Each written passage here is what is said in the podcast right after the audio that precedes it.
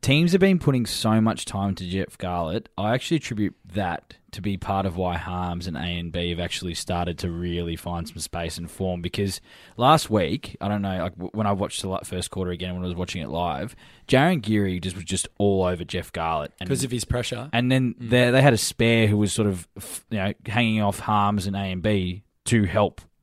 So I think Jeffy's being you know is a bit unheralded because he takes the best small defender they've got every time, regardless, and he started to pull them away from the ball. He still managed to kick a goal, which was nice. Oh, he always pops up. Don't worry about Yeah, Jeffy. but I think yeah he's he's actually you know whilst he doesn't you know he's not playing that great at the moment in terms of stats. I it'll, think Mm. it'll be just like on Sunday. He'll come out and kick five against Yeah. Brizzy. It'll be one of those days. because Brisbane will be like oh we've got to pay attention to all their smalls and then and that's when you do that He'll get off the he'll, chain. he'll get off the chain. Yeah. And that's that's the thing. You, you, I, don't, I don't buy into this whole like, oh, you got to drop. You, you never. If Jeff Garlett is fit, you do not drop him oh, he plays every single week. every week. hundred percent, hundred percent. He's had a fantastic year, and he deserves to be an All Australian calculation. So hopefully, he can finish off with a bang.